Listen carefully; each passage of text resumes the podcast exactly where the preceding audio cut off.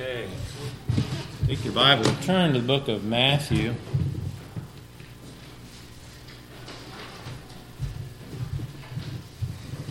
Matthew chapter number 5, if you will.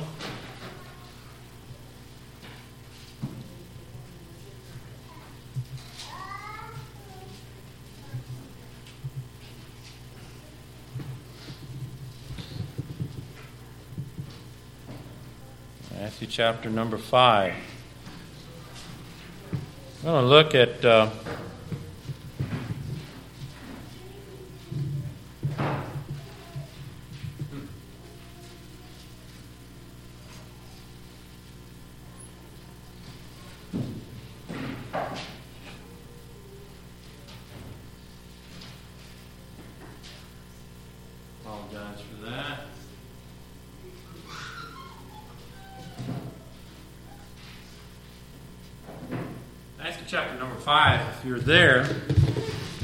toward the end of the chapter. This is a, um, you know, we've been teaching on the idea of, of having a heart for souls, um, uh, and also um, the idea of uh,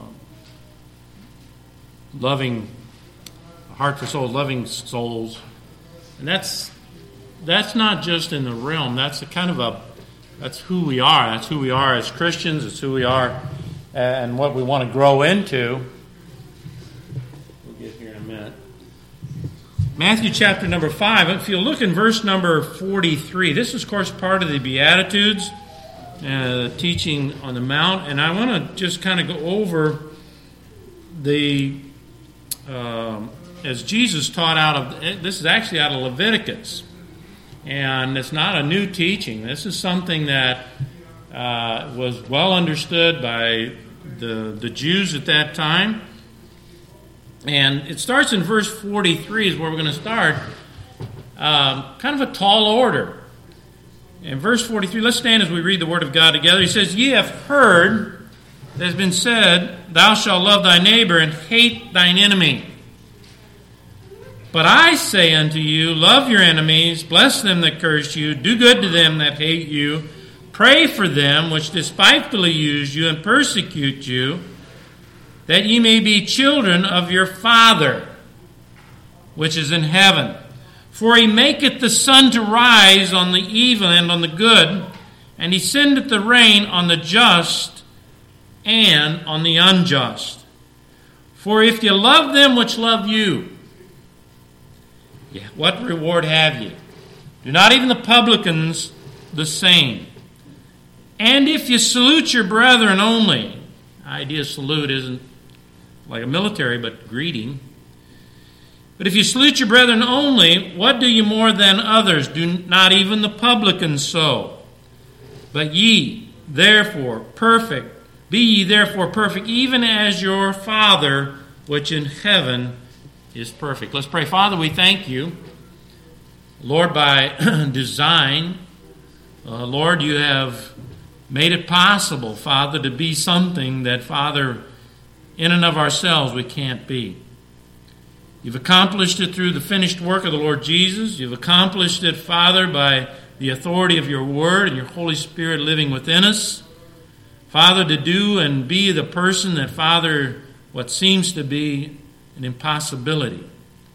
So, Father, we're asking for your grace that, Lord, we could attain that stature that you mentioned here to be perfect or complete, just like our Father which is in heaven. Lord, we yearn for that. We desire that.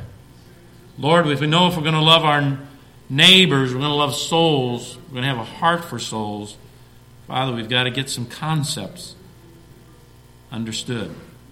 In Jesus' name, amen. You can have a seat.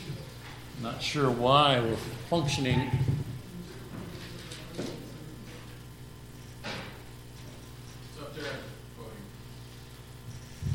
I may have to just give it to you from my PowerPoint.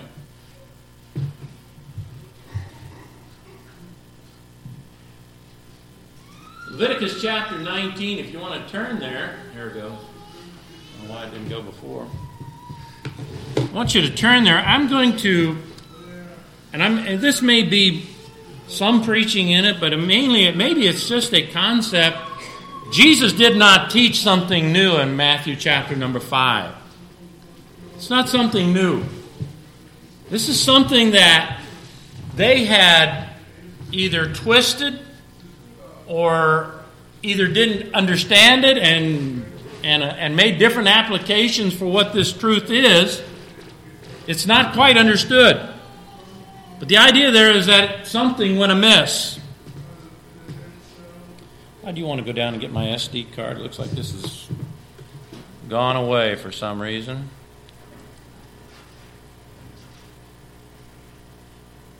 No, maybe it didn't. Maybe it didn't.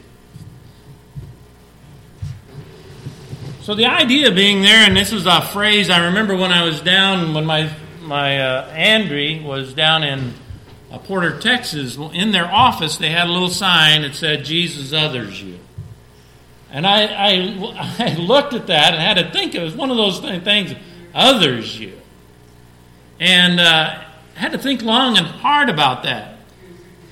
But the idea there is that he does. He changes us to where the, the center focus of who we are isn't about ourselves. It really does become about other people.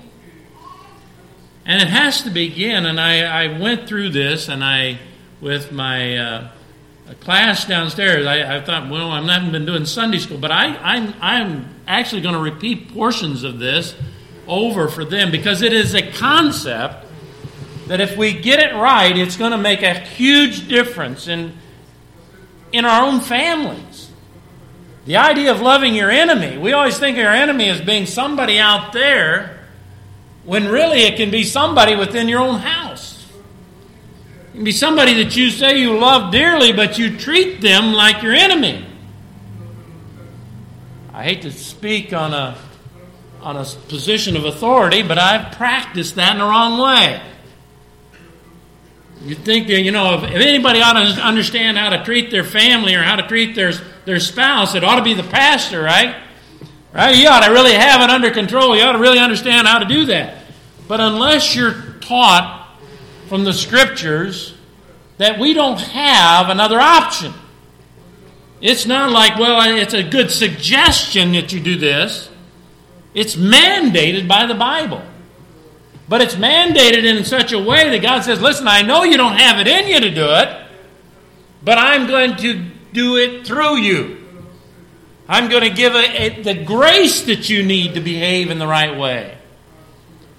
And I hope, I really do, because I, will be honest with you, I don't feel, even as a person that's been saved since I've been uh, in my early 30s, I don't feel that I really practice this. And I want to begin to say, listen, if I'm going to have a love for souls, a heart for souls, and I really got to get this basic structure of what it means to love your neighbor as yourself. Not, a, not the concept there that, that we're going to love those that love us. If you treat me nice, I'll treat you nice. You be mean to me, I'll be mean to you. Right? The, God, the idea there is that God gives us the ability. So we're going to start in Leviticus. Uh, well, I want you to see, first of all, where this comes from in verse number uh, 18 of Leviticus, but we're going to go back and we're going to work this whole chapter through. In 1918 of the book of Leviticus, you're going to see here, as he ends this, this topic of our personal conduct, and how to be righteous, you're going to see there in verse 18, Thou shalt not avenge nor bear any grudge against the children of thy people. But, now he's, he's given you a, a contrast, all right? Avenge. That means they got something going on inside us that uh, are not very happy with what, how somebody is treating or the way we feel about someone. But he says, But thou shalt love thy neighbor as thyself. And then he puts this phrase right on the end of it, as you're going to see through a couple of other verses I am what? The Lord. It's like he has to sign off on this and saying, Listen, this is supposed to happen. Listen, this is the I mean, you go out into the world. How many of you heard people that have no idea that maybe they're getting this from the Bible quote this verse? Right? How many have heard people that don't know the Bible quote this verse? Love thy neighbor as thyself. That is a that's like John 3:16. Everybody knows this is the way it's supposed to be. But unless you know Christ as your Savior, you will, and even if you do know Christ as your Savior, you more than likely will fail this command that God gives us. The, I, I hope that you take some notes. I, if I, I was thinking, I was going to say something to Cassie. I'm thinking about putting these outlines on the back of these bulletins and you take them home. Because if you never make application for this, listen, it's, if you can't practice this in your marriage, then you're not going to practice it with your children. If, you, if you're not going to practice this with the one you love the most, the problem is you're never going to love souls. You can't. Because you'd have to love them through who? Jesus. He is the channel of blessing that God wants to use. And I'll be honest with you, I, I honestly rarely have seen this really applied in the Christian life. I mean, I haven't seen very many examples, and if I did, I've, I can not put my finger on them. I think some people at times and, and moments have behaved in the right way, but for the most part, we run not on what the Bible says, thus saith the Lord, I am the Lord. We run on our feelings, right? We run on our emotions. We, we run on, on, on, on something else. We don't run on what thus says God I need to be. Look in your Bible. We're going to follow this down through there. Of course, Leviticus verse 1, the, Lord spake unto Moses, saying, We're not going to cover that. It's just that look, God says, Listen, I'm giving you something, direct revelation, direct understanding. But in verse 2, he says, He starts off the whole thing, Ye shall be what? Holy. Holy. That idea of holiness is not an option. He says, For I, the Lord your God, am holy. That means there's a, there's a standard of right and wrong, yes? There's a standard of what it means to be set apart, to be just like God. God doesn't change. He's the same yesterday, today, and forever. God doesn't run on his emotions. Does God have emotions? Certainly. But he doesn't run on them. There's joy over in heaven over one sinner that repenteth, right? That's an emotion. But he doesn't run on his emotions, he runs on who he is. What defines God is the Bible. And what should define us and our relationship with God and with other people is the idea of who God is. That is a huge and enormous responsibility and task. That if, if it's going to be done, it's going to be because God works through us. You can't just have, you can know the concept and you can say, this is the way I'm supposed to behave. That don't mean you're going to do it. There's a lot of people know what is right, but that doesn't mean they do what's right. They know what they should say, but that doesn't mean they're going to say what they should say. That doesn't mean they know that being angry, bad, or bad, bitter, or in your heart, and you know it shouldn't be there, but how many of us have it? It's there. And the only way to overcome that is by our relationship to the Lord Jesus Christ. So he says, You got to be holy. He says, For I'm holy. Look in verse number three. He says, You shall fear every man his mother and his father, and keep my Sabbath. I am the Lord your God. You say, well, he's going right back. He's saying, well, we know that's one of the Ten Commandments, right? Keep, remember the Sabbath day and keep it well, holy. We know that the Sabbath day was a Saturday. We know that, of course, we practice it because of the resurrection of our Lord Jesus Christ. We now come together on, the, on Sunday, but the Sabbath day was a day of what? Rest. Rest. He says, You do all your work in six days. By the way, we can work six days. Sometimes we got into that idea, well, I've worked five days. You can work six days. God says you can work six days. Amen. Right? Sometimes you need to sleep once in a while, but you do need, the Bible says you can work six days. But the seventh day was a day of rest. And you think about when he when he ordained these things, listen, he provided everything for them, right? All that manna, all their clothes, all their shoes, the water, everything they needed for 40 years in the wilderness. Doesn't mean they didn't have to go out and collect it. But they had it. God provided. And we rest. Listen, even today, we rest in what? In Him. We don't have to say, well, listen, I got to do this, I got to make this happen. No, we rest in what He says. We depend in what He says. We live, in, in essence, the Bible says we live by what? Faith. The just shall live by faith. That means we're going to say, I know what is right. That means by faith, I need to what? I need to do what is right. That means I know that this is what Bible says. I know that God wants me to do this. So I cry out, right? I say, now, dear God, I know what is right. I read the Bible. I've been praying. I says, give me the grace. Even though my feelings and emotions and everything else tell me something different, give me the grace of God to do your will. Not behave according to my what? Feelings, emotions, anger, whatever it is that happens to be the agenda of the day. Because, listen, He is holy. He says, I'm the Lord. This is the way it's supposed to be. So we rest in that authority. We rest in His, in His goodwill. You say, if we don't rest in that, then we're going to rest in something else. We're going to rest on something, well, I think it should be this way. I'm going to handle it this way. I'm going to do it this way. Listen, then we're not resting in His authority. And we're not looking to Him for the grace of God to accomplish what we're supposed to be. I promise you, if people understood this, and we're going to go through this, there would never be divorce. I'm not saying there wouldn't be an argument. I'm not saying there wouldn't be differences. But there would never, ever be a divorce. Because people wouldn't be running on their feelings, wouldn't they? They wouldn't be running on their emotions. They wouldn't be running on a mistreatment by some of their spouse or, in other cases, somebody else. They'd be operating just like our Lord Jesus Christ. So, he says in verse 3 Thou shalt fear every man his mother and his father and keep the Sabbath. I am what? So, this is something that should be, right?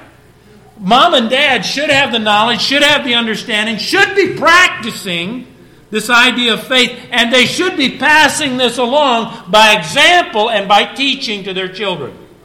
Yes? It's not something that they're going to get naturally or normally. They're going to get naturally and normally. While my sister told I'm going to reach over and grab her hair and jank her to the ground. That's what they pass on normally. So, Look in verse number 4. The Bible says in verse number 4 what? Turn ye not unto idols, nor make to yourselves molten gods, for I what? Am the Lord your God. So the idea there's a temptation, there is a temptation to depend not upon the Lord Jesus Christ, but upon some other authority outside the Word of God. Some other authority besides faith in the, in the Lord Jesus Christ. When we do that, we're turning our eyes, our heart, our mind from the Word of God to some other philosophy. Be it our own, be it our parents, be it our grandparents, be it, uh, um, what was the gal that used to write in the paper all the time? Ann Landers. I used to read her religiously. Forgive me. I mean, I'd re- I was, if I'd, I'd turn to read the front page and then I'd go back to Ann Landers. Then I found out Ann Landers got divorced.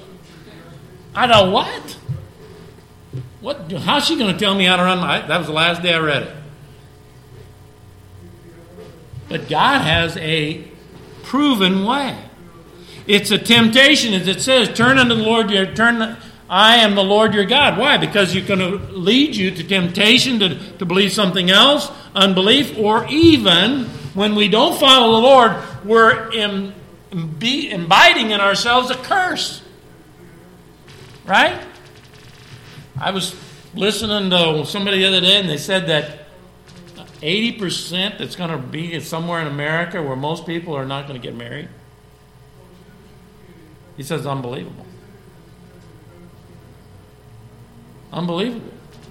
And what, what happens? So, Psalm chapter 95, verse number 8, I have it up on the board if you. The Bible says what? Harden not your hearts in the provocation as in the day of temptation in the wilderness.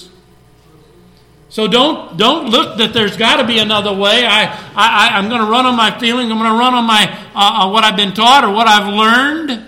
That's why it's so important that parents exemplify this to their kids. Wow. We want to, we want our kids, we, we, we look forward to as parents. Boy, I can't wait till my kids grow up and they get married. And I had to play with the grandkids, and, and boy, it's going to be a good time. And then it never happens. Because kids never end up having lives that reflect the Lord Jesus Christ, never have good homes. So we, we understand, boy, this is not just going to affect my generation, me, it's going to affect the generations to come. So the idea there is that we have, there is a temptation in verse 4 to turn to uh, some other way. Look in verse number 5. And if you offer a sacrifice of peace offerings unto the Lord, ye shall offer it what? At your own will. So the idea there that we don't want to just know what is right, we want to practice what is right from where? Our heart. There has to be a heart. I believe with all my heart. There's a, probably everybody in here prays. Probably most of you in here, some degree, read your Bible.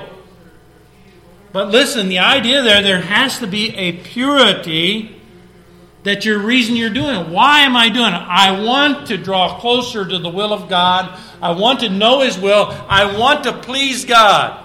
I want to believe that He answers prayer and that God will work in my life. And that through that, God will bless me in such a way that I can be a blessing to others.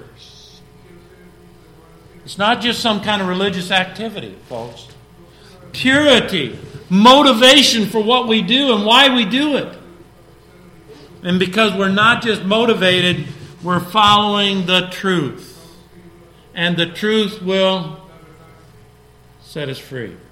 Jesus says, I am the way and the truth and the life.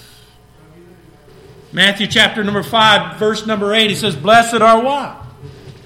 The pure in heart so every day we think about this idea of I need to be able to love my neighbor as myself. Love my enemies, he said.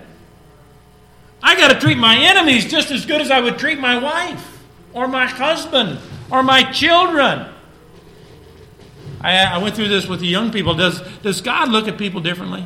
Does He not love everybody on equal plane? Doesn't he, would He not forgive the worst of the worst? Would He not provide for them the opportunity to be born again? Then there has to be this idea that we're going to be a pure heart, just like our Lord and Savior. There has to be that. There has to be. If you're like me, how many feel like you've failed the Lord? and the only thing I can say, oh God, help me to go forward. Just I know that I know what I've been in the past. But my, you know my heart today. I really want to please you. I really do want to go forward. I really do want to be a person of faith. I really do want to be what you want me to be. Does God know your heart when you say that? Sure, He does. Is God honored when you say that? And he's honored when you get up every morning you say, with the best of my ability, I'm going to do what God's asked me to do. It's required. I am the Lord. Didn't he say that? I listen, I'm not just I'm not just anybody out there. I am the Lord, he says. He sets on this as authority. So there has to be in that preparation to love your neighbor as yourself, that purity. There has to be that motivation. There has to be the truth. In verse number six, if you'll follow along, these shall it shall be eaten. or verse number five. I don't know whether I did I do verse five. Yep. Verse number number number five. And if you offer a sacrifice of peace offering, oh, number. I'll get it right. Verse number six. And it shall be eaten the same day you offer it on the morrow. So there's two days you have an opportunity to eat this peace offering. And if it remain unto the third day, it shall be burnt in the fire. Now, what do we want to get here is we want to understand that, listen, if we really do believe what the Bible says, then we've got to follow the scriptures and the mandates that God gives us right down to the letter. That's why we're literalists. We don't fudge with. We don't get some. Well, this, I think this is close enough. God says, "Listen, if you want it to work, you've got to follow it the way I tell you to do it." He says there has to be a respect and a reverence, and when there's respect and reverence, there's going to be an obedience. When you look at the Bible, what the Bible says in the, in the book of James, it says, Blessed is the man that endureth temptation, for when he is tried, he shall receive a crown of life, which the Lord has promised to them that what? Love him. You say, why did why do you pull that verse out? Because there is this temptation to fudge on what is right. We'll get close to it. We'll practice it one day, maybe two days, but we don't get to the point that we say to ourselves, listen, if I really do believe in the authority of God's Word and I respect it, who the Lord is and that He does and will work in my life, then I'm going to obey it to the letter. Because if, if we fudge on what God says, we, you know, it's so easy for us to kind of put our twist on things, right? You know, somebody makes a recipe, man, this is the greatest recipe, man, give me the recipe. I, I got to have this recipe. It's a, it's, this is the best fudge I've ever had in my life. How do you make it? And then you read down through the list and say, three cups of sugar? I don't know how to make fudge. I'm, I'm making this up for you that know how to make fudge. I don't know how to make fudge. Three? No. No. That, uh, I don't like sugar that much. I'm going to put two and seven eighths don't make two and seven eighths. Two and three quarter cups of sugar. Is it going to be the same fudge that you really enjoy? No, it's going to be something you created. It's going to be something of your own heart, your own mind, and your own design. Are you going to expect God's blessing on that?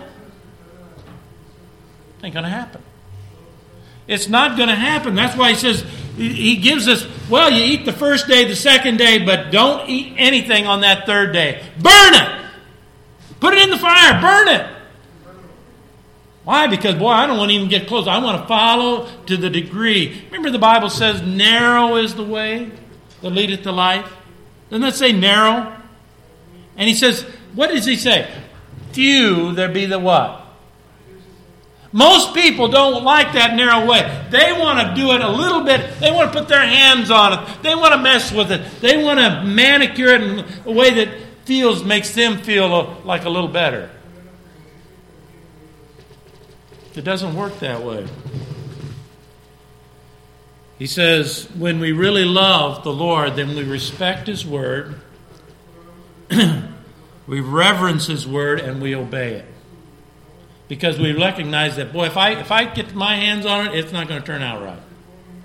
If I try to, try to change it the way I think it's going to, it's not going to, it's not going to happen. So we get down to number seven and eight. Look what the Bible says. And if it be eaten on the third day, it is an abomination, it shall not be accepted. Therefore, everyone that eateth it shall be bear his iniquity, because he hath profaned what? We go back to the first verse. What did the first thing he told us? I'm holy. Listen, there's not a I am the Lord thy God. I'm, I know what's best. I'm going to give you what's best. It shall not be accepted. Remember Cain? He had his own ideas on what to give God. an offering. Here's what this is acceptable. I think this is a good idea. What did God do with it? Sorry. How many of you ever thought, well, that's that's kind of narrow-minded of God? Right? How many ever thought that? Come on, be honest. Well, at least he tried to do something, right? I mean, he did give something to God, right? I mean, just because he didn't give a lamb, I mean, he gave from his own effort. I mean, he gave what he thought was good. And God, nope, I don't accept that. Sorry. Sorry, Cain. Let me ask you the question Did Cain know what he was supposed to do? Yes. Sure, he did. He just decided to manage it his way. Don't do that. The just, what? The just shall live by faith. I don't know why God is so narrow this way. I don't know why He sees that this is the only way you can do it. But it doesn't really matter what I think. I'm not going to run on my feelings or emotions or what I, uh, what I think is right. I'm going to say, Thus saith the Lord. He is the Lord.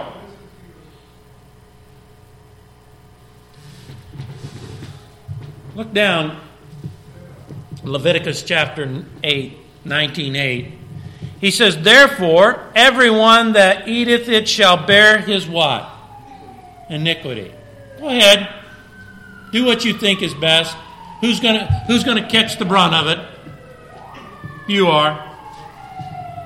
Verse 8, because he hath profaned what? the hallowed thing of the Lord, that his soul shall be cut off from among the people. I mean, really? I just had a little bit. And it tasted good. I don't see why God wanted to throw it out and burn it. I mean, really? Now, the, God is using these illustrations for a purpose. I'm using these illustrations because Jesus reached out of Leviticus chapter 19 and pulled this and put it in Matthew chapter number 4. He says, You've heard said, hate your enemies, or love your, love your neighbor, hate your enemies. How did they come up with that? Did God change over the years? He changed his mind on how to do things, or did they say, Well, this is, and over the years, the tradition and how people's thinking entered into what how we need to behave. How many think that's affected today's living?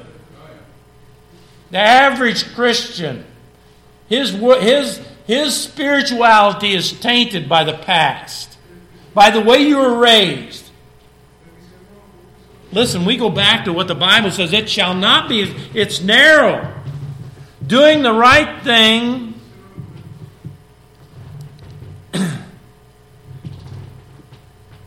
for yourself is a prerequisite. So if I'm going to be what I need to be for my wife, I need to do the right thing for myself, right? I, I can't fudge on what God says. I must live by faith. It is a requirement. Look in verse number 9. So he goes, A life of faith abounds for others. So we've got through all the way down to verse number 8 saying this is what you need to be in my relationship with, with the Lord. He says, Now, if you really got this right, if you really do believe that, that the just shall live by faith, if you really do believe that you're supposed to respect and, and, uh, and, and go by the truth, if you really do believe that, now your life can be for others. It's all about others. Because, listen, if it's not about others, who's it about? It's about yourself. It's about what you want to do and how you want to do it when you want to do it. And God says, listen, I have designed you to be for others, even, guess what? Not just for those that love you, but for those that hate you and despitefully use you say all manner of evil against you. And you're going to go ahead and love them anyway? Really? By the grace of God, you are. Through the Lord Jesus Christ, you are. The life of faith, look what it says in verse 9. And when you reap the harvest of the land, you shall not wholly reap the corners of the field, neither shall you gather the gleaning of thy harvest. You're not going to say, I have to, because a pure heart wouldn't say that. You're going to do this because you're doing it by faith, because I what? I want to. I am concerned about others. I am concerned about their needs. Well, why don't you just gather it all up and just dole it out to the ones that you would rather? No, God says just leave it. We're going to see this a little bit. We see this today. but notice what it says in verse number 10. He goes on. Faith begets what? When you live by faith, faith does what? Begets faith. When you're looking to the Lord Jesus Christ for your will God to be done in your life, you're doing the will of God for others, right?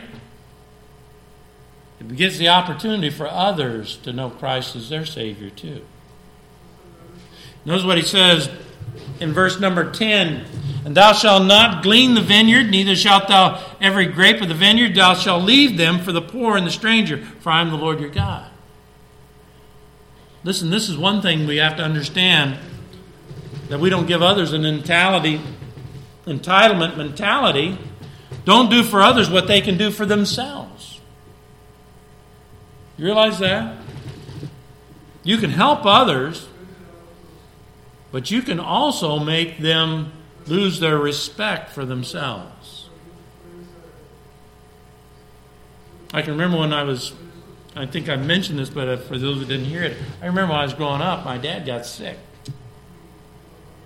I was probably 16, 17 when he first started getting sick. And he ended up with a disorder called Parkinson's, and he lost his ability to, to for his mind to think correctly. I remember he said. I remember he, the first time he recognized that. Of course, this was before the calculators.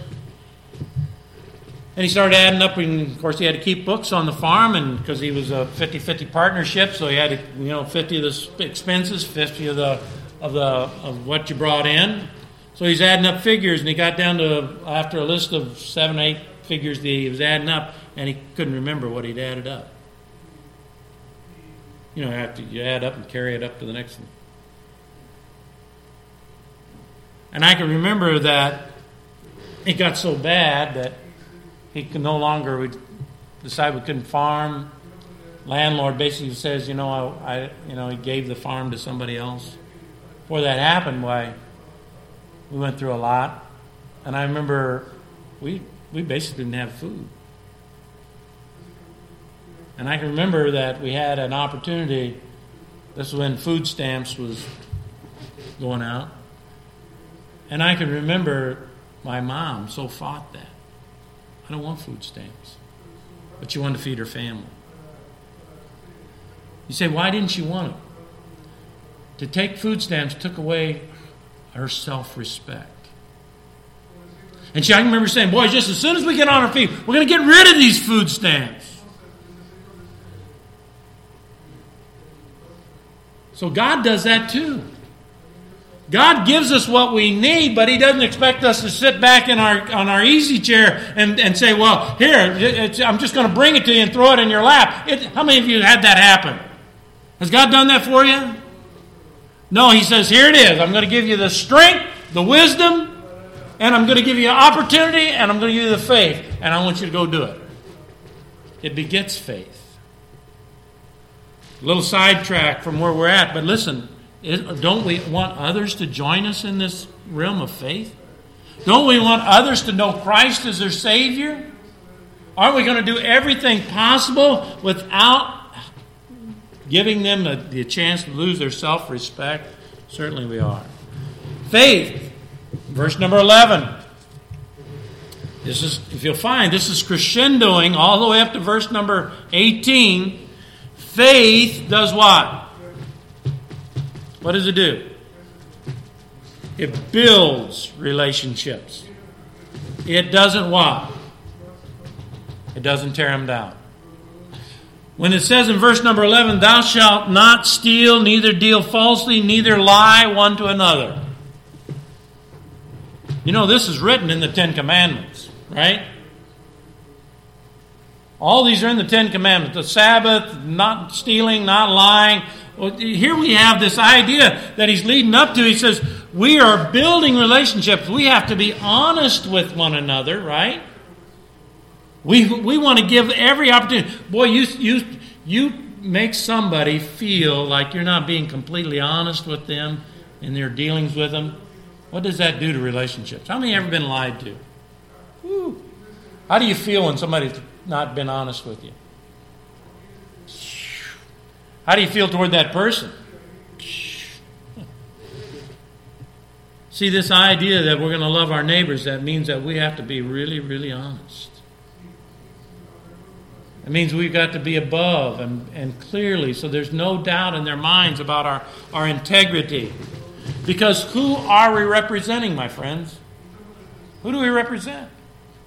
Christ. And what does Christ want to do? Does he want others to be saved?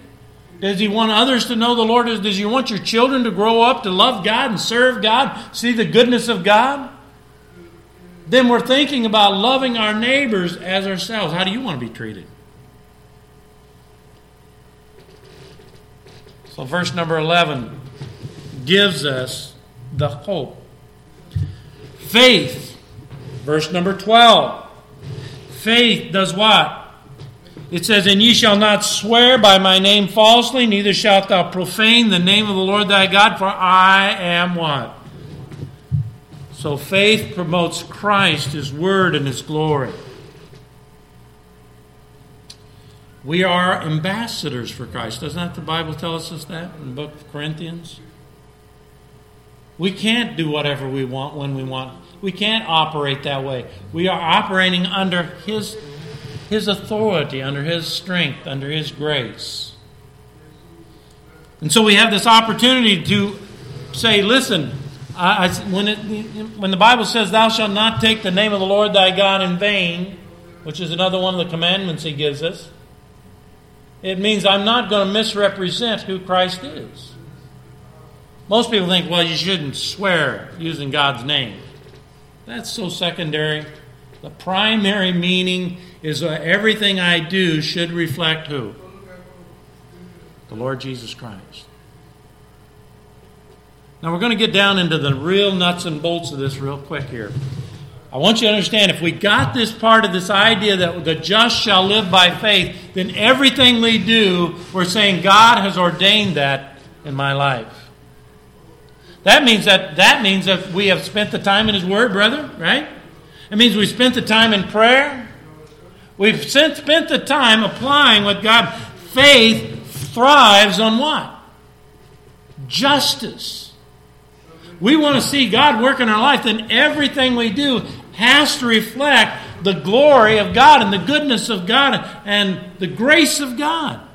He says, Thou shalt not defraud thy neighbor, neither rob him of wages, and him that hired shall not abide with thee all night until the morning. I mean, something. Can, I can see this scenario playing out. You can wait till tomorrow. I mean, right now I, have got to go home. I've got to, I've got this and that to do, and certainly you understand. But you have to say, this is the question you always ask yourself the question. When you're in the will of God, what's the right thing to do? It clears up everything, right? This is what I feel like doing. How many got that? Don't we run on our feelings? We can't. We got to say, listen. I, I want to see my the grace of God to to God accomplishing His will, not only in my life, but in the life of somebody else, then I have to say, listen, what is the right thing to do? What is just? What is right? What would Jesus do? Forgive me for making that statement. He'd say, well, you know, no matter how I feel, no matter how I think about it, I've got to do the just or the right thing. You say, what? Why, why, why are you being so narrow with us? Why, why do you think this is such a big deal? It's either the Lord doing something in your life or it's you. It's either the Lord doing something in your life or the devil influencing you to do something else. And he don't care he don't care if you get a little bit off of it just a little bit to the right or a little bit to the left because anything anything to the right or the left is not Jesus. It's not the Lord working. We say we love souls, we have a heart for souls, then we can't move to the right or to the left. We've got to say, God, what is the right thing to do? We've all said, you would all agree, boy, we need to be a soul winning church. Right? Can I get a hand on that? Yeah, Pastor. Yep, that's what we need to be a soul winning church. We need to be out there uh, talking to people about the Lord, handing out gospel tracts, witnessing to people at work, at home, wherever we go. Uh, we need to be doing it. Yes, yes. Because we say we're supposed to have a love for souls. Then we need to thrive on asking ourselves the question what is the right thing to do? Doesn't that end it? I don't know how many times I've come up with excuses for different things that I know I should be doing. How many good at making excuses? Oh man, I, I've got every, I've got it so well down pat. I've got every angle figured out on how to make excuses. But every time you do that, the more you're in tune with who Jesus Christ is, the more you figure out that righteousness is the only path He's on and justice is the only path. Once you figure that out, then you just simply ask yourself, well, what's the right thing to do? And the more you know this book, the narrower it gets. You don't even say, well, I know it's just me now. I know what I feel like doing. Oh, I can't do it. Okay, God, I heard, I heard what you said. I know what you want me to do. Doesn't that simplify the will of God? we make the will of God. Well, I wonder what the will of God is. Who made it hard? It's when you choose many of those other choices that are out there that are not what God said. When thus saith the Lord, I am the Lord. Verse number 14 Thou shalt not curse the deaf nor put a stumbling block before the blind, but thou shalt what? Fear God. I, what's he going to say again? I am the what? I am the Lord. It ought to be that when we have that understanding of justice and right and the will of God, compassion is ignited and fueled by faith. I, I just love that word ignited. I had a problem when I was a kid. I loved to play with fire. Did. My brother got. He was big at it too. We caught. We had a big old. Uh, uh, uh, the, well, they're not existent anymore, but we used. They used to have wooden wheeled uh, wagons. am I that old? And they had steel, big steel uh, rims around the wooden spokes. And I, would never seen them used, but they were rack wagons. I don't know, left over from the day. But Dad had them out, and he put them. He'd roll them out into the into. We used to move our hog pens from the lot to lot because they'd get disease if you didn't do that. And so he put these hog racks out there because out in, where we lived, there was no trees. And so he put these, and then he just throw strew boards and hay and straw and over the top of these rack wagons. Well, me and my brother, we got playing with matches. well, we catch these little straw on fire. Well, the straw caught the old dry wood on fire and got the hay rack on fire. Pretty soon we had the whole thing burning down. Ooh, there was a hot time in the old town after that. Dad found out we did that. Brother got the worst of it. I think I told on him. I didn't do it. I was enjoying what he was doing, but I didn't do it. I didn't say that either. All right. So we got to look at some things, I think, in order to, get a little farther with this. Take your Bibles and turn to Second Chronicles chapters 36 and verse number 15. Second Chronicles chapter 36 and verse 2.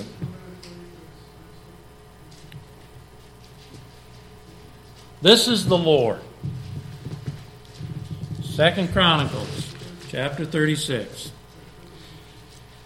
Does God have compassion? Do we need to even ask that question? God is dealing with sinful people continually. We think we're better than we really are. Second Chronicles chapter 36. Look at verse number 15 with me.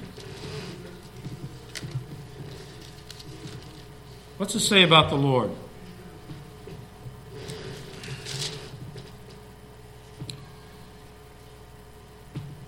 And the Lord, God of our fathers, sent to them by messengers, rising up betimes, sending, because he had what?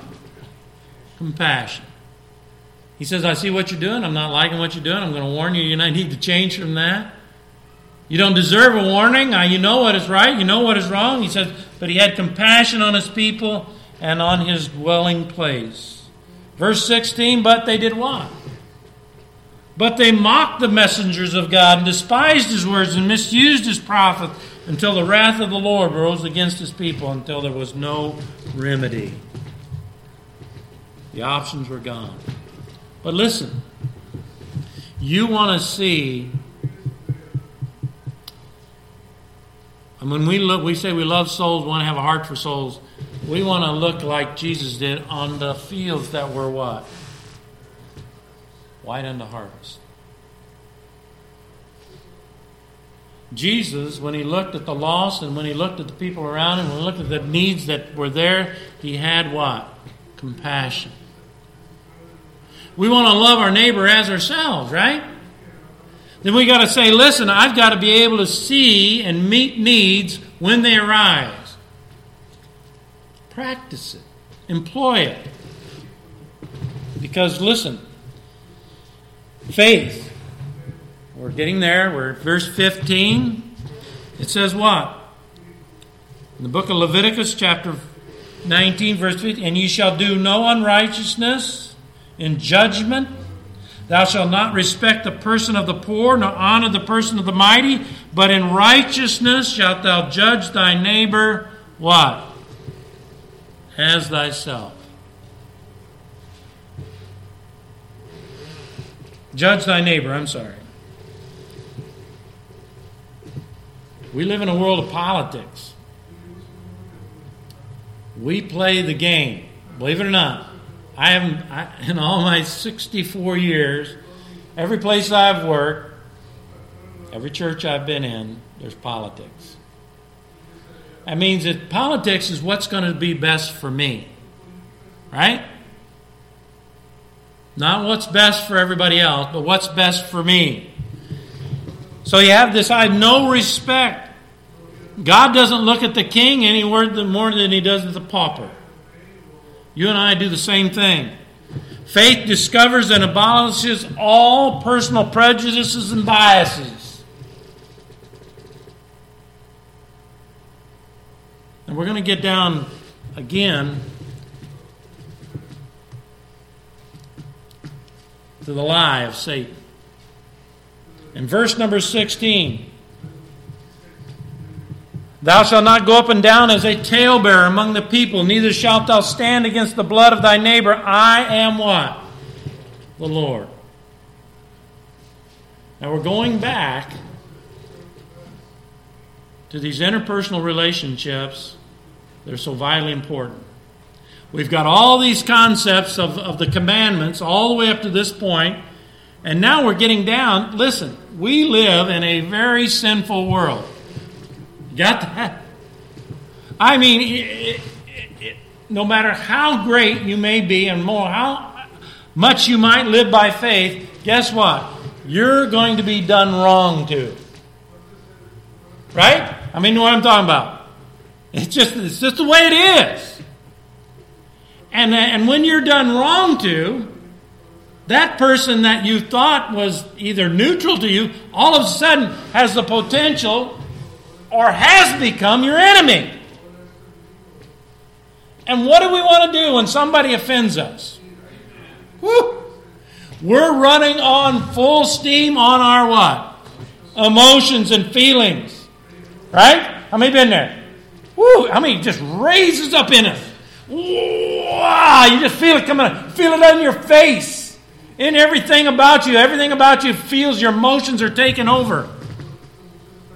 And so, what do we want? We want to be justified.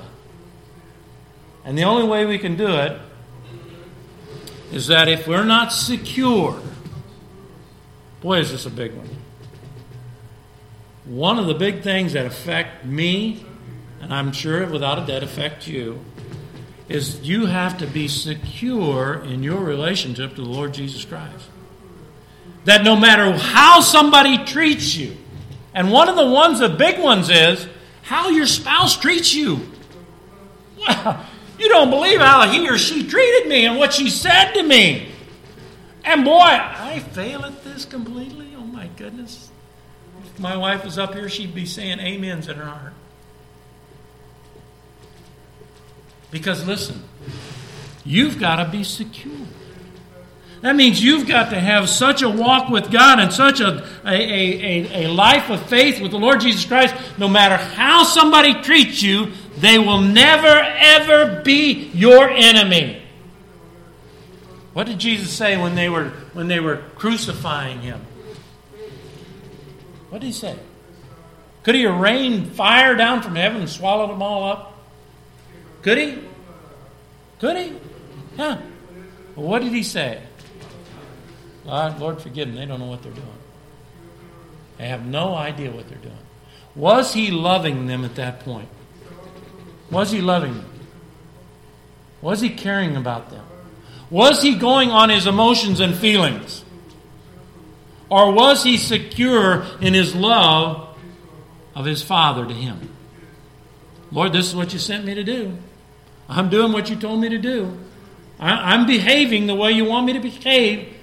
I'm honoring you by not going by my feelings and emotions. I'm going to go ahead. I'm just going to go ahead and do what? I'm going to go ahead and do your will. I'm going to go, go ahead and obey what you've told me to do. I'm just going to follow that, that very narrow way, that plan, that purpose that you had for my life. Let me say something to you, Christian. Should you and I not be on that same narrow way? Says, I'm not going by my feelings. I'm not going by my, I'm not going to care how they treated me. God has planted me here. God has uh, guided me here. I'm not going to go on that. I'm going to go by what God has designed is. You know what? You cannot do that without the Lord Jesus Christ. You will not do it. Right now, I dare say, most, if not all, everyone in here goes by their feelings and emotions. It's, it is. When you reach a point where you've been offended or somebody's taken advantage of you or you've heard something uh, of a derogatory thing that's happened, the very first thing is not that you pray for them, but you get angry, right? You get all steamed up inside and you get all stormy inside and you want to you may not say anything verbally, but boy, your mind's coming up with some stuff. And he says here, the person of faith, what I've written here, person of faith is secure. Boy, that's a big word. Secure. You know what secure is? I walked into TCF the other day, and it's the one right down the street here, and went trying to get this thing fixed for getting this van sold. And man, they have a huge safe. They've got a door on that safe. I mean, it's probably half the size of this pew, or maybe three quarters the size of this pew. And that thing stands this tall. Yeah, about that. Well, maybe I'm exaggerating. About that tall. And that thing's about that thick. And it's got these big, these big bolts and when they close the door, they crank that thing, and all these bolts go into the side. Man, that, that thing's secure.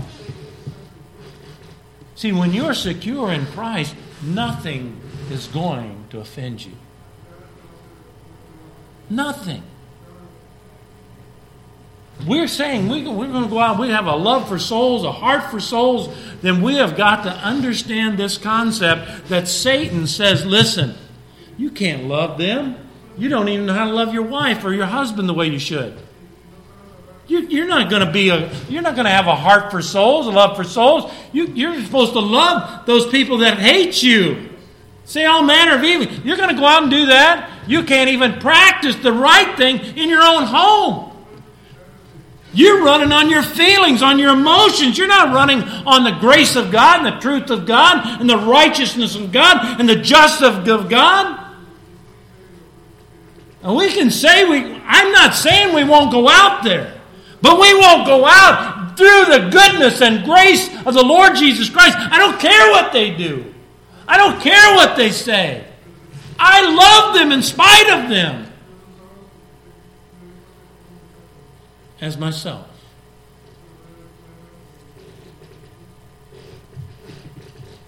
I never forget the person that brought me the knowledge of the Lord Jesus Christ. Very dear person in my life. And wow, where would I be if that person had to introduce me to Christ? Look at verse number 15. Oop, go the wrong way. Verse number 17. Here's where we got to break it down. This is a verse. There's three things in this verse 17. And I'm running out of time. But I pray that you'll take, and if you, and, and I'll maybe go through this very, very, very quickly because I've got to close. The roast beef's going to burn. Verse 17 faith discovers the tools for interpersonal relationship. Verse 17, look at it, read it with me. Thou shalt not what? There's it is. What's a thou shalt not? Hate. We're going to break that verse, that part of the verse down, verse, second part and the third part. What does it mean to hate? You look at the definition of the word hate. You probably can't read it from up where you're at, most of you. But at the very first part is, Thou shalt not hate thy brother. Hate, to dislike greatly, is portions of the Bible would apply to that. The book of Romans, chapter, um, would also say, would apply to that. Luke chapter number 6, Proverbs 1, How long shall fools hate knowledge? That would greatly dislike, have a great diversion to, express less than abhor uh, something. But look in verse 2. In the scripture, it signifies to what? Love less. So when you go back and it says, Thou shalt not hate thy brother in thine heart, that means that we cannot lower. Please get this. God does not change in his love for us. How many agree with that? So when we think about, I've got to remain consistent in my love, no matter whether this person is a good person, a bad person, whether they appreciate me or not, whether it's my wife, whether it's my son, whether it's my daughter, whether it's my husband, it doesn't matter who it is. I got to love them the same. What if they treat me bad? I got to love them the same. What if they lie against me? I got to love them the same. I can't change. So there has to be this understanding. The scripture signifies that we have to maintain a level of love no matter what is being done or said or played out against us.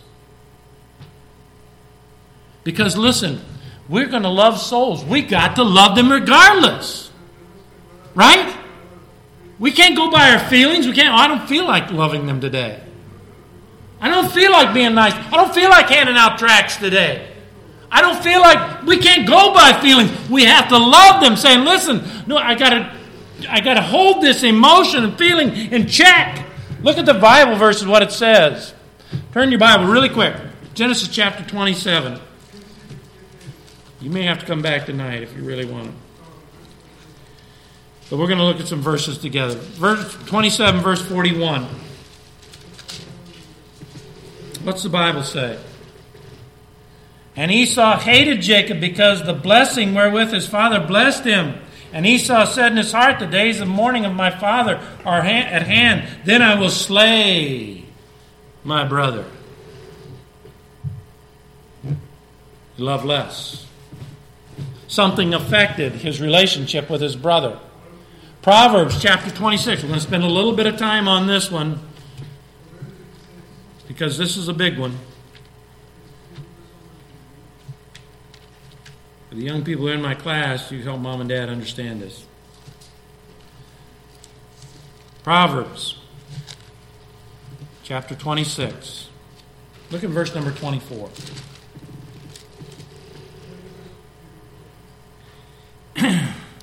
He that disassembleth with his lips and layeth up deceit within him.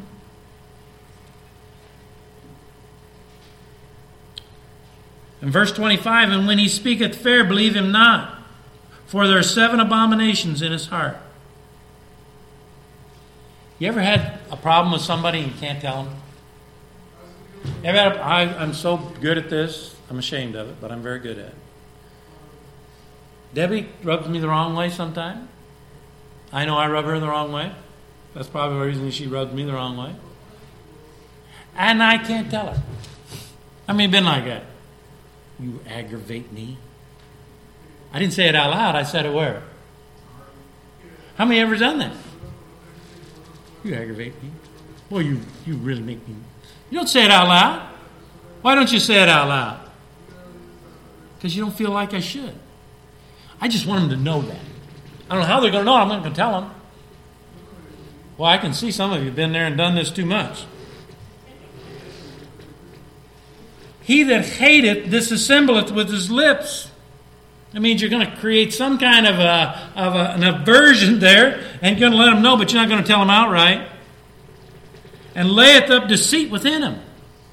It means that uh, basically, this whatever's gone wrong, it's going to start affecting the way you behave. You know what I'm saying? I mean, you know what I'm talking about? It's going to affect the way you think, the way you talk, the way, way you act.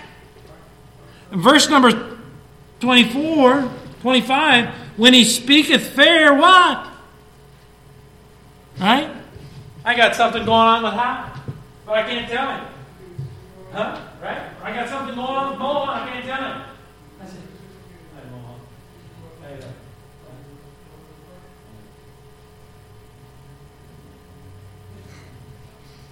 Hey, uh, everything's all right. Give me a good day. It's leaving. Right?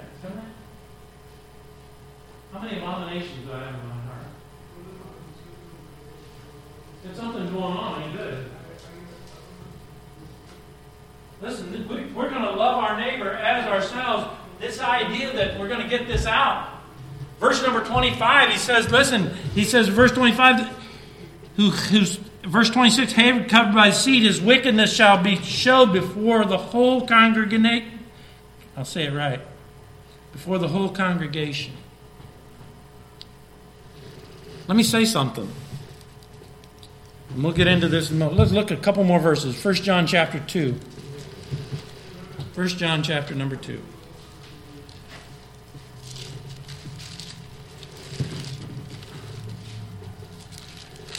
First John chapter number 2. Look at verse number 9. He that saith he is in the light and hateth his brother is what? That means if you got a grudge against somebody, right? And you say you're living for God and you're walking with God, you need to do what? Leave your gift before the altar and go make it right, right? 1 John chapter 2 and verse number 11. But he that hateth his brother in darkness walketh in darkness and knoweth not whither he goeth, because darkness has what? Blinded his eyes. So when you go back to this first verse, that we this first part of this verse, thou shalt not hate thy brother where? Where? In your heart. It can't happen. I cannot have ill feelings toward anybody. How many would agree with me? That is a Bible concept. That means if I've got something going wrong with some relationship, some interpersonal relationship, and I've got to, uh, and I'm storing this up, it's got to get out. How many would agree with that? It's got to get fixed. Something's got to happen because God isn't in it. 1 John chapter 3 verse 12. Not as verse number 11 for this is the message that we heard from the beginning that we should love one another not as Cain who was of that wicked one and slew his brother wherefore he slew him because his own works were evil and his brothers were righteous.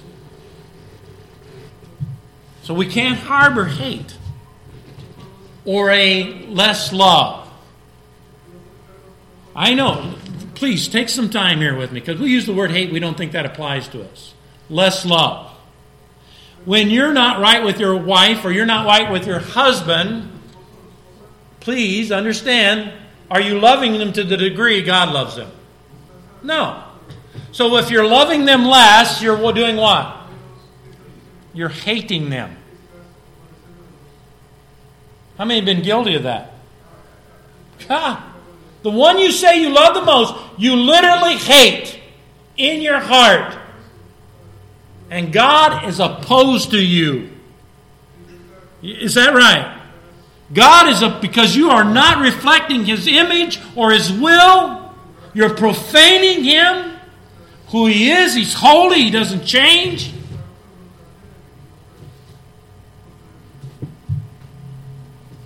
Seventeen, verse relationship. Faith discovers the tools for. Look at verse number, the second part of the. Thou shalt in any wise rebuke thy neighbor.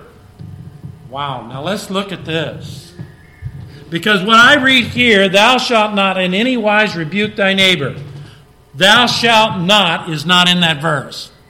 I just put it in there. It fits, sounded good, didn't it? But it says, thou shalt in any wise rebuke thy neighbor. That means that we need to bring what's in here out. Right? It's got to come out. And we're out of time. Please come back. I'd like to just, I would stay here if you guys wanted to stay. I'd love to stay here. But I run my time out. But this here is basically saying you have got to get it fixed. That means what you're feeling on the inside, if it's been an injustice, what needs to happen? What do you need to do? Let me give you the practice. Zach, we went over this, right? What do we need to do? First thing, you got to get it right. What's the first thing? What do you think you need to do? Somebody's done you wrong. Pray to God. Thank you. First thing you're going to pray.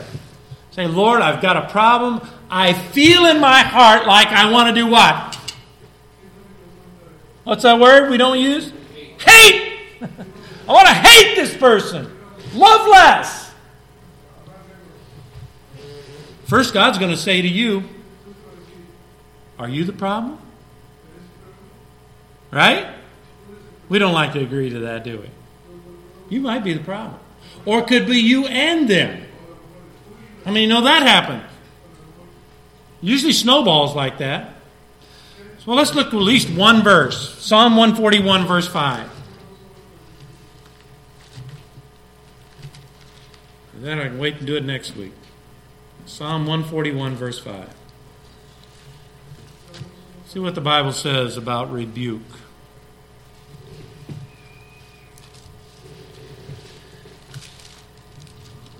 Psalm 141. Right, almost the What's the Bible say? Verse number five. Let the righteous man smite me.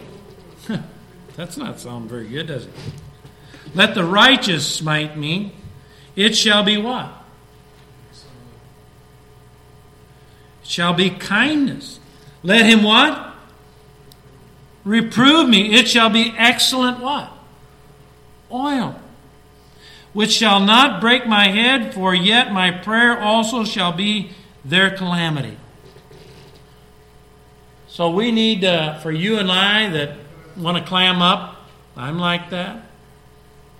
That's, I get I get something going wrong in my life. Okay, I'm just I won't talk to them no more. I don't, how many have done that? I don't I won't talk to them. I, I have nothing to do with it. Is that the right way?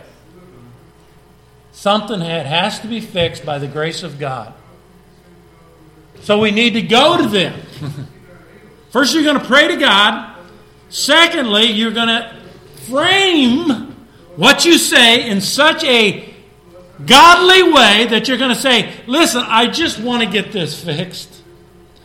what I want, I want to say how I've been offended, but I want to put it in a way that says I'm not out to hurt you. I just want, I've been offended, or maybe you've been offended. I just want to fix this. And you might go over and say, you know, I think this is what I said. Maybe you did this wrong. I certainly didn't mean it that way. And I know it wasn't, but please even forgive me that. And I just want to tell you what you said hurt me, or what you did hurt me. Or it may be when you're praying to God, God just says, You're the jerk. right? Listen, folks, I wish I'd go through the rest of these verses. I'm tempted, but I won't do it. Come back tonight. We're gonna we're gonna get to the rest of this. But it's so important. I I really believe only because I know what I've been as a pastor as a person. I don't think I've done this the right way. And I'm thinking, boy, I don't know that I've seen anybody handle this consistently the right way.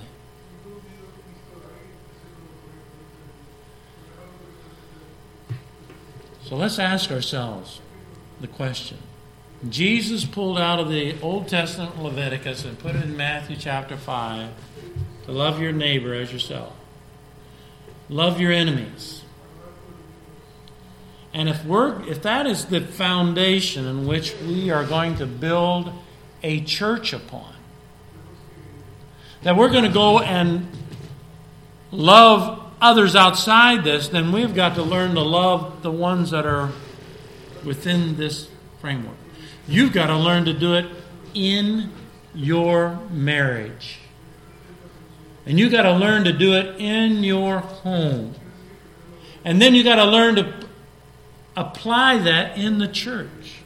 And if those places in the marriage, in the family, and in the church take place, then there's going to be a likelihood that it's going to seep out in our every other relationship that God gives us. But if it doesn't happen here, if it doesn't happen with your marriage, and if it doesn't happen with your children, and if it doesn't happen in the church, then we can say we love souls, and we can say we have a heart for souls, but in reality, God isn't in it. Everybody, you understand what I'm saying? God is not in it.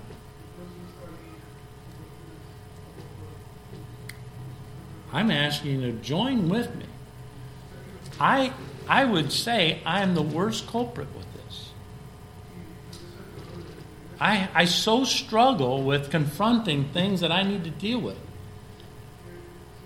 I want you to join with me and say, let's fix this. Let's just fix it. By the grace of God, let, you come back tonight, we'll go over the rest of these verses, but let's just fix it. Wouldn't it be nice if we knew how to fix our, our relationships with our wife, our husband? And with people that how many how many think you're probably going to get offended in the future? probably be today. You better know how to fix it. Because that is the essence of Christ working through us.